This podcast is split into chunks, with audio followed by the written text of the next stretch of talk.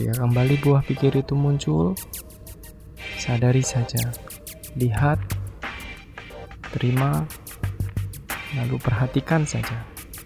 Tidak perlu ikut bermain di dalam pikiran itu. Kita juga bisa mengembangkan, membangkitkan kasih sayang ke dalam diri saya, diri sendiri. Saya menerima diri saya seutuhnya. Saya mencintai diri saya apa adanya. Semoga saya memperoleh kebahagiaan, kedamaian, bebas dari penderitaan batin dan jasmani. Semoga saya memperoleh kebahagiaan.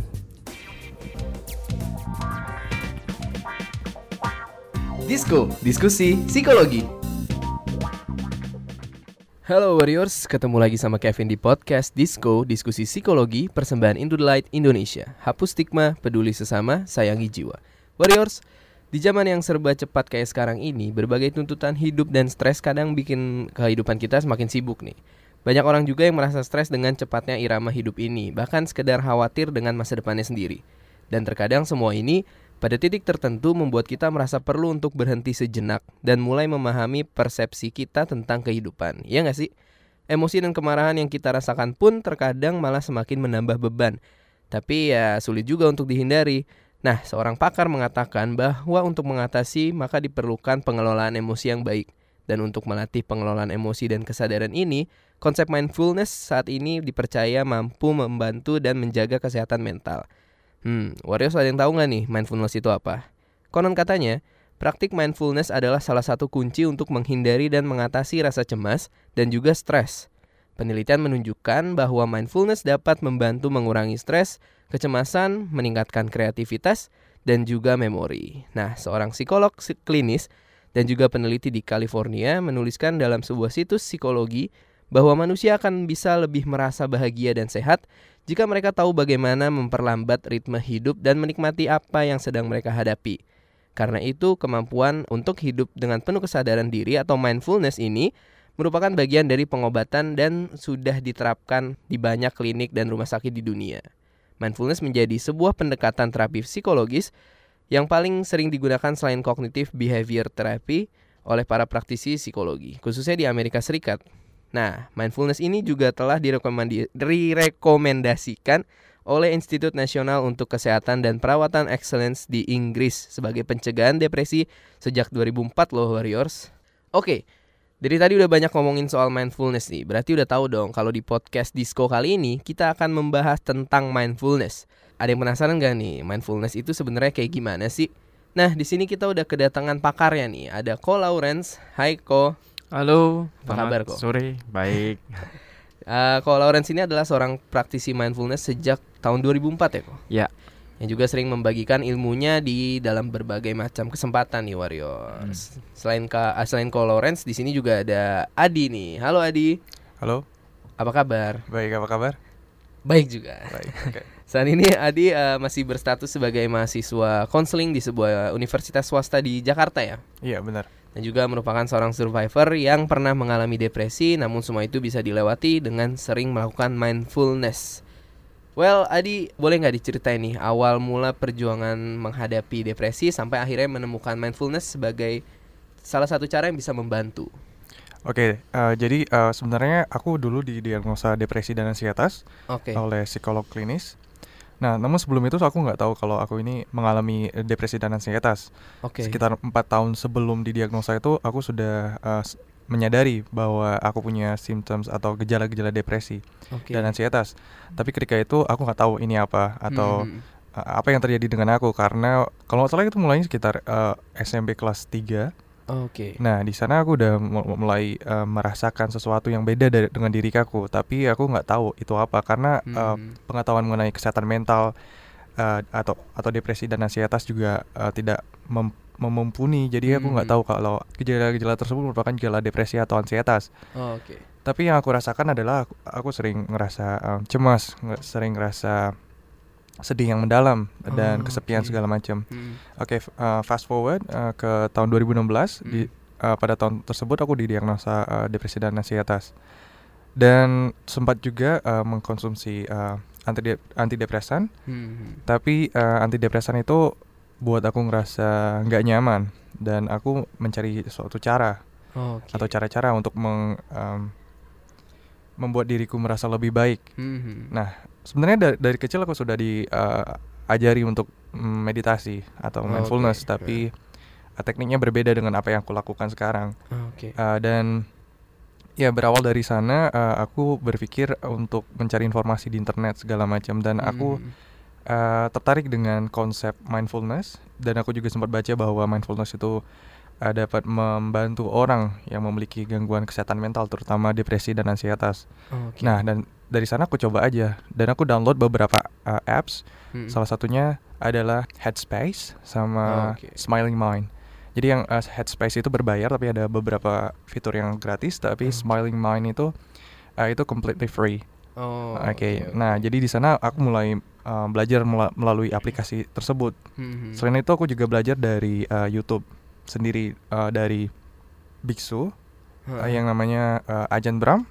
Kalau nggak salah dia tinggal di Perth, Australia. Hmm. Nah, aku juga nonton em, video beliau juga di eh, YouTube Oh. dan aku juga belajar dari beliau juga uh, uh, mengenai meditasi atau mindfulness. Tapi untuk sekarang aku lebih ke penggunaan apps-nya aja sih, terutama Headspace. Oke. Eh, kenapa memilih cara mindfulness ini? Emang apa sih efek baiknya untuk Adi sendiri? Em, untuk aku sendiri dan ini nggak nggak bisa digeneralisasi. Oh, Uh, iya. Orang uh, setiap orang mempunyai berbeda pengalaman uh, mengenai mindfulness atau meditasi. Hmm. Uh, untuk aku sendiri itu aku lebih bisa mengontrol uh, atensi atau perhatian aku. Jadi Oh, ketika oke. aku pu- mempunyai kecenderungan untuk uh, berpikir anxious, khawatir, Hmm. nah Hmm. dengan mindfulness ini aku bisa shift attention, uh, mengalihkan perhatian aku ke misalnya pernafasan atau enggak suara segala macam. Jadi dan apa yang aku rasakan adalah mindfulness itu membantu aku untuk merasa lebih tenang dengan uh, mengalihkan perhatian kepada hal-hal yang lebih uh, di sini dan sekarang here and now. Oke. Eh, kalau bisa dijelasin lebih spesifik, sebenarnya mindfulness apa sih yang dilakuin? Sejauh ini mindfulness atau teknik mindfulness yang aku pakai itu ha-ha. adalah pernafasan karena itu yang paling gampang ya yang aku temui. Walaupun Ha. ada banyak teknik, tapi aku lebih cenderung ke perna- pernafasan. Kenapa? Karena tiap orang bisa bernafas kan, maksudnya uh, itu Iya. merupakan suatu uh, titik perhatian yang sangat-sangat gampang sekali untuk, uh, maksudnya tekniknya yang lebih gampang daripada yang lainnya. Oke. Itu gimana tuh cara melakukannya? Uh, mungkin nanti Oh, Oke. uh, Langsung ada ahlinya aja ya, langsung kita serahkan ke ahli. langsung kan uh, serahkan ke ahlinya. Oke. Oke, sekarang kita ke Ko Lawrence nih. Oke. Ko, eh, sebenarnya apa sih mindfulness itu? Ya, seperti yang tadi Adi sampaikan, memang eh, sebetulnya basically mindfulness itu ya hanya untuk membangun perhatian ataupun kesadaran pada saat ini, sekarang, in this Oke. moment. Heeh. Jadi sensasi apa pun yang muncul di dalam pikiran ataupun dari pikiran, perasaan ataupun juga dari jasmani itu yang kita harus observe, kita harus Oke, perhatikan. Mhm. Karena dengan seperti itu eh, nantinya efeknya sih ya tadi nanti akan bisa mampu untuk kayak coping eh, seperti itu. Ah, Jadi kemampuan ah. untuk acceptance terhadap eh, apa pun yang muncul dari dalam diri itu yang yang bisa istilahnya mungkin mengatasi eh, depresi ataupun anxiety seperti itu. Oh, Oke, tadi eh, Adi sempat mention beberapa kali eh, dia yang kayak nyebutnya mindfulness atau meditasi. Sebenarnya ada bedanya nggak sih mindfulness dan meditasi? Basically mungkin eh, pengertian meditasi di Indonesia itu kan biasanya terkaitnya sama sa- semedi ataupun sama Oh, hadis seperti iya, itu ya. iya, itu iya. yang sebetulnya sih basically mindfulness ataupun meditasi itu sama, nggak ada perbedaan karena ketika seseorang bermeditasi itu yang dilatih itu ya memang konsentrasinya dengan perhatiannya Oke. ataupun awarenessnya itu.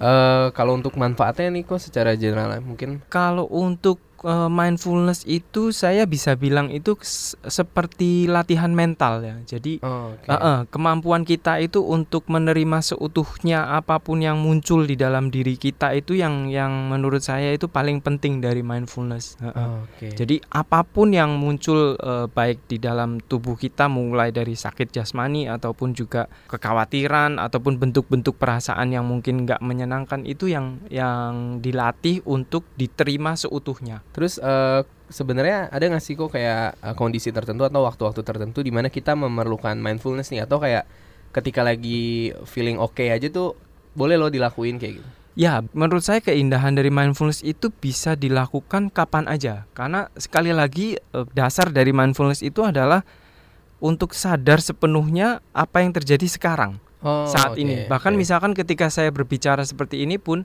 saya bisa mindful. Saya Ah. harus memperhatikan ke dalam intensi apa yang muncul, ucapan apa yang saya akan keluarkan. Eh, misalkan ketika saya menggerakkan tangan atau kaki. Jadi Mhm. apa pun yang saat ini saya lakukan saat ini itu yang harus jadi perhatian. Jadi saya harus sadar sepenuhnya terhadap apa yang sedang saya kerjakan, baik secara fisik ataupun juga mungkin bentuk-bentuk mental kita, Mhm. perasaan yang saat ini muncul Mhm. karena em, ya nanti biasanya pikiran ataupun perasaan itu kadang juga bisa efek ke eh, tubuh kita. Iya, iya. Misalkan kayak orang gugup itu kan cenderung heart beatingnya itu Iya. cepat ataupun merasa mules ya Mhm. seperti itu. Heeh. Berarti mau lagi gimana pun kita bisa ya melakukan. Bisa, kapan pun itu bisa dilakukan. Hmm. Mindfulness itu bisa dilakukan Hmm. kapan pun. heeh. Terus eh, cara mempraktikannya gimana nih, kok mindfulness? Ada step-stepnya nggak sih? Eh, tadi Adi juga sebetulnya sudah eh, cukup baik untuk memberikan uraian mengenai itu. Kita bisa Hmm. mulai juga dari perhatian terhadap napas karena istilahnya kita memang butuh satu titik istilahnya di mana itu kita kembali. Hmm. Karena kecenderungan pikiran kita itu kan mudah untuk berhamburan ya. Maksudnya pikiran Iya, kita itu benar. lompat dari satu satu uh, buah pikir sampai buah pikir yang lain. Nah, kita harus punya satu titik di mana istilahnya ketika apa pun pikiran yang itu muncul kita hanya cukup observe saat itu dan kalau memang itu sangat mengganggu sekali kita bisa kembali ke titik yang awalnya tadi ke Oke. nafas itu. Mm, mm. Oke.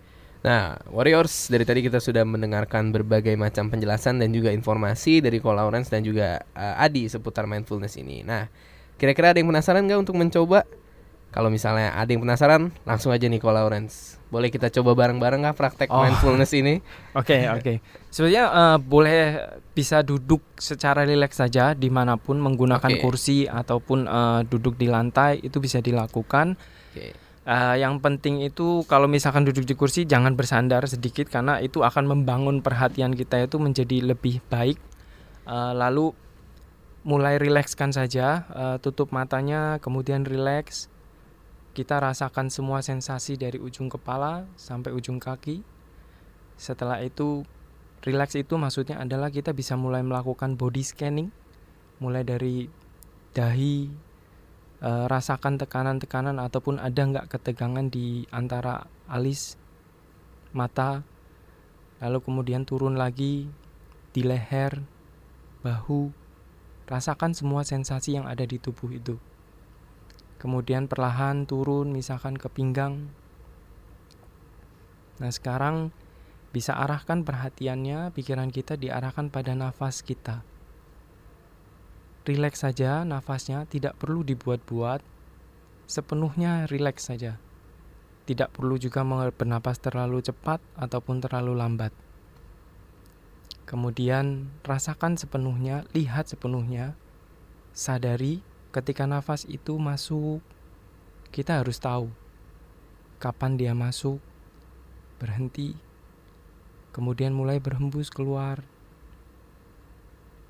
berhenti, lakukan beberapa saat, amati sepenuhnya proses nafas masuk dan keluar.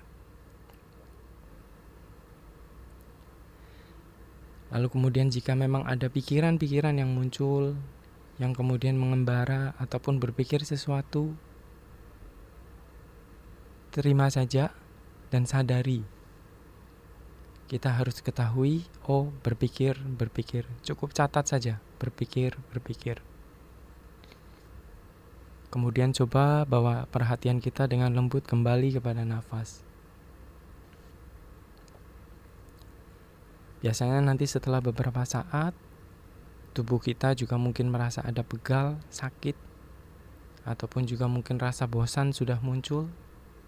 Semua sensasi itu harus diamati sepenuhnya, diterima sepenuhnya, tidak perlu menimbulkan kemarahan, kejengkelan, ataupun penolakan. Terima saja dan lihat sebagaimana adanya. Jika memang ada perasaan tidak senang muncul, catat saja, terima saja, lihat ada perasaan tidak senang, perasaan tidak senang. Kemudian coba kembali lihat ke nafasnya. Sadari sepenuhnya nafas masuk dan keluar.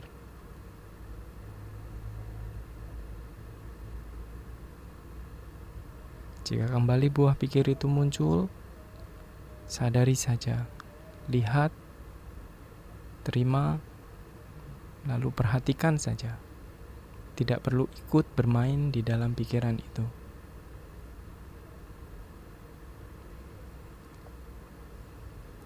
Kemudian sebelum mengakhiri, kita juga bisa mengembangkan membangkitkan kasih sayang ke dalam diri saya, diri sendiri. Saya menerima diri saya seutuhnya. Saya mencintai diri saya apa adanya. Semoga saya memperoleh kebahagiaan, kedamaian, bebas dari penderitaan batin dan jasmani. Semoga saya memperoleh kebahagiaan. Kemudian bisa buka matanya. Ya, ya kurang lebih Oh. seperti itu yang bisa dilatih. Relaksasi. iya, kayaknya bisa dicoba setiap waktu tuh. Eh, kok mau nanya terakhir nih kok. Kalau Ya. eh, tadi Adi kan menggunakan aplikasi, terus Hmm. tadi juga kita barusan dinarasikan oleh Ko Ya, Lawrence. ya, nah, ya, bisa ya. nggak sih sebenarnya pakai pikiran sendiri atau hati sendiri? gitu? Bisa. eh, basically sih memang sebaiknya untuk panduan awal ya bisa seperti yang Andi lakukan, bisa eh, lewat aplikasi karena saya lihat juga memang sudah cukup banyak aplikasi yang baik yang memberikan dasar-dasar mindfulness itu secara eh, secara baik ya. Eh, jadi Hmm, saya pikir itu bisa bisa dipakai. heeh. Oke. Karena sekali lagi ya mindfulness itu latihan mental pada intinya. heeh. Iya, jadi betul. semakin kita sering latihan ya eh, kayak orang fitness juga. Jadi eh, Makin- pikiran kita itu akan mudah untuk cepat lah kesadarannya itu akan lebih cepat Makin terbangun. ahli lah ya, Eh, makin, makin ahli, ya, eh, eh, makin lihai. Oh ya mau menekankan aja sih eh, karena Mm-mm. kebanyakan aku dengar ya dari teman-teman atau orang-orang di Indonesia terutama Mm-mm. em, aku mau memperjelas bahwa meditasi atau mindfulness itu bukan cara untuk menghilangkan pikiran tapi bagaimana kita yang udah dijelaskan benar. Koloran tadi Mm-mm. gimana kita mengalihkan perhatian kita lagi ke satu titik misalnya Mm-mm. pernafasan Mm-mm. dan ini eh, tujuannya bukan untuk tidak berpikir Mm-mm. karena Mm-mm. otak kita itu Betul, kan betul. merupakan eh, suatu bagian yang eh, almost Iya. susah untuk bisa kosong. Iya, tujuannya itu kan untuk berpikir kan. Iya. Nah, dengan demikian eh, sama sekali tujuannya adalah tidak berpikir, tapi bagaimana kita mengalihkan perhatian ke- eh, ketika ada pikiran-pikiran yang tidak eh, berguna ataupun eh, membuat kita ngerasa tidak nyaman gitu seperti itu. Hmm. Hmm. Itu aja sih. Oke. Iya. Hmm. Kalau ada lagi yang mau ditambahkan? Saya rasa itu Udah ya. Udah semua disampaikan lah ya. ya. Oke, uh, Warriors dari penjelasan Ko Lawrence tadi dapat disimpulkan bahwa mindfulness adalah sebuah kegiatan yang melatih pikiran kita agar berada hanya pada momen yang sedang berlangsung saat ini. Dengan mulai menerapkan mindfulness, pikiran kita bisa benar-benar netral. Fokus 100% untuk hidup sepenuhnya pada hari ini, hidup bahagia pada hari ini, hidup damai pada hari ini, dan hidup bermanfaat pada hari ini. Ketika hal tersebut sudah berkembang, maka itu akan membantu kita untuk menciptakan kedamaian, tetap mampu berpikir jernih saat mendapat hal yang tidak sesuai harapan. Ulas asih membuka hati dan benar-benar mendengarkan, mencoba mengerti pengalaman dan perasaan seseorang dan juga berempati. Fokuskan pikiranmu pada saat ini, apa yang kamu lakukan warriors. Sadarkan diri secara penuh bahwa sedang eh, kalian sedang menjalani hidup pada saat ini juga. Melakukan yang terbaik untuk saat ini pasti akan membawa dampak yang baik juga untuk masa depan. Oke deh, kalau gitu sampai sini dulu podcast eh, tentang mindfulness. Terima kasih untuk Ko Lawrence dan Oke, juga thank you Adi. juga waktunya. Terima kasih banyak udah mengundang. Ya, terima kasih juga udah bersedia sharing nih. Yang Ya. pasti informasinya bermanfaat banget untuk Semoga- warriors yang mendengarkan. Ya, semoga saja. Eh, dan juga untuk setiap kamu yang udah mendownload dan juga mendengarkan podcast ini, semoga dengan mendengarkan podcast ini kalian bisa membantu menghapus stigma di masyarakat, lebih peduli terhadap orang-orang di lingkungan sekitarmu, dan tentunya jangan lupa untuk selalu menyayangi jiwa kamu sendiri. Sampai ketemu di podcast episode selanjutnya. Don't forget to be happy and live to the fullest. Bye bye.